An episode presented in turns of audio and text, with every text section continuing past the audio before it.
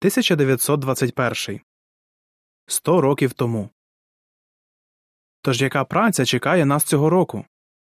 Це запитання, надруковане у Вартовій башті за 1 січня 1921 року, було скероване до ревних дослідників Біблії. Як відповідь наводилась цитата з Ісаї 61:1-2. «Господь помазав мене на те, щоб принести благу вість убогим, проповідувати рік примирення Господнього й день пімсти Бога нашого».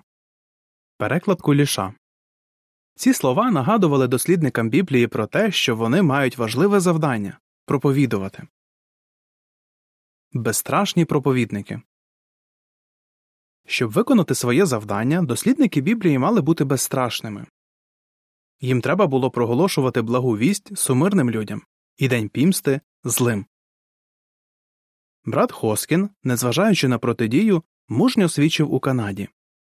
Навесні 1921 року він зустрів у служінні проповідника методистської церкви. Брат Хоскін почав розмову такими словами. «Давайте спробуємо спокійно поговорити про Святе Письмо. Навіть якщо кожен з нас залишиться при своїй думці, впевнений, ми зможемо розстатися друзями». Але брат Хоскін помилився. Він пригадує. «Ми порозмовляли лише кілька хвилин, і той проповідник так сильно грюкнув дверима, що велике скло, вставлене в них, мало не вилетіло. «Ідіть до поган і їх навчайте!» – викрикнув методистський служитель. Брат Хоскін промовчав, але подумав, а я до кого прийшов?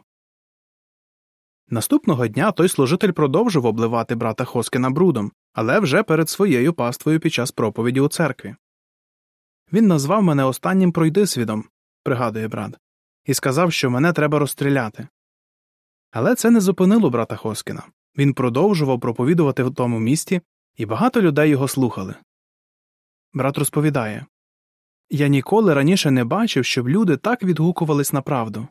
Дехто навіть казав, я знаю, що ви Божий чоловік. Вони готові були дати мені все необхідне, щоб я продовжував свою працю».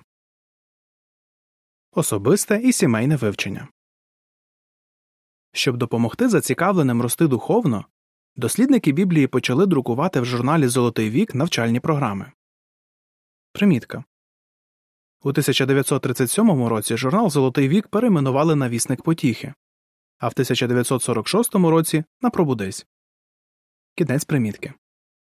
Одна з них називалась «Юні дослідники Біблії» і складалась із запитань, які батьки мали обговорювати зі своїми дітьми. Батьки ставили ці запитання дітям і допомагали їм знаходити відповіді в Біблії. Такі запитання, як «Скільки в Біблії книг?», допомагали дітям запам'ятовувати основні факти про Біблію. А такі запитання, як «Чи кожен християнин буде стикатись з переслідуванням?», допомагали їм ставати сміливими проповідниками. Навчальна програма «Поглиблене вивчення Божого плану віків» була підготовлена для дорослих дослідників Біблії і містила глибокі запитання на основі першого тому викладів Святого Писання. Ці програми допомогли тисячам читачів поглибити свої біблійні знання. Але в журналі «Золотий вік» за 21 грудня 1921 року повідомлялось, що вони більше не будуть друкуватись. Чому брати так вирішили? Нова книжка. Брати, які брали провід в організації, зрозуміли, що ті, хто тільки починав досліджувати Біблію, повинні вивчати основні біблійні істини послідовно і систематично. Для цього в листопаді 1921 року була видана книжка «Гарфа Божа». Зацікавлені особи, які брали цю книжку, також могли пройти курс вивчення Біблії.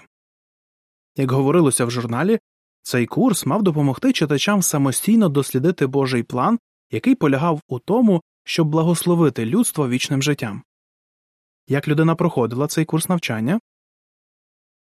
Разом з примірником книжки людина отримувала невелику картку, де було зазначено, які сторінки книжки їй потрібно прочитати.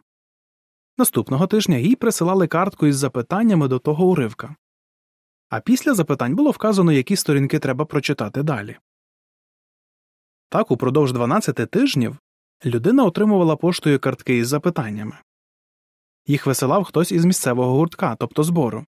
Часто це були літні брати і сестри або ті, хто не міг ходити від дому додому.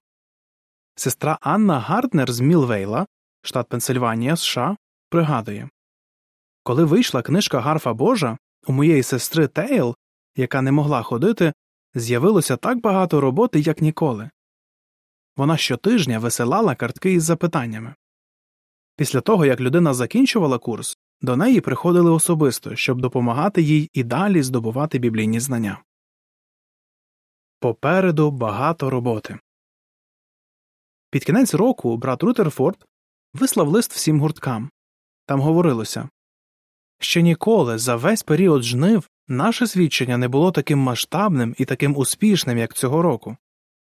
Далі у листі зазначалось: «Але попереду ще багато роботи. Заохочуйте інших приєднатися до нас у цьому благословенному служінні». І дослідники Біблії прислухались до цієї поради. У 1922 році вони оголошували царя і його царство в небувалих масштабах. Додаткова інформація. Безстрашні друзі. Допомагаючи одне одному, дослідники Біблії виявляли братерську любов. Як видно з наведеного прикладу, вони були безстрашними друзями навіть в нещасті. У вівторок, 31 травня 1921 року, в місті Талса, штат Оклахома, США, відбувся погром, який увійшов в історію як расова різанина в Талсі. Заворушення почались після того, як одного чорношкірого чоловіка взяли під варту, звинувативши у нападі на білу жінку. Натовп з понад 1000 білих чоловіків зіткнувся з трохи меншою групою темношкірих. Сутичка швидко перекинулась на район Грінвуд, де жили темношкірі мешканці. Розлючені білі чоловіки розграбували і спалили понад 1400 будинків та магазинів. За офіційними даними, під час погрому загинуло 36 осіб, хоча насправді кількість жертв, мабуть, становила кілька сотень. Чорношкірий брат Річард Гіл, який мешкав у Грінвуді, розповідає: «Того вечора, коли стався погром, наш гурток, як завжди, зібрався для дослідження Біблії. Коли ми закінчили, то почули постріли в центрі міста. Тієї ночі ми засинали під стрілянину. Вранці, у середу 1 червня, ситуація погіршилась». Річард пригадує: «Деякі люди казали: якщо ми хочемо врятуватися, то нам треба негайно сховатись у залі засідань.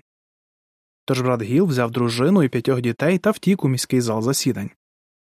Там приблизно 3000 темношкірих чоловіків і жінок перебували під захистом військ Національної гвардії, які прибули в Талсу, щоб відновити порядок.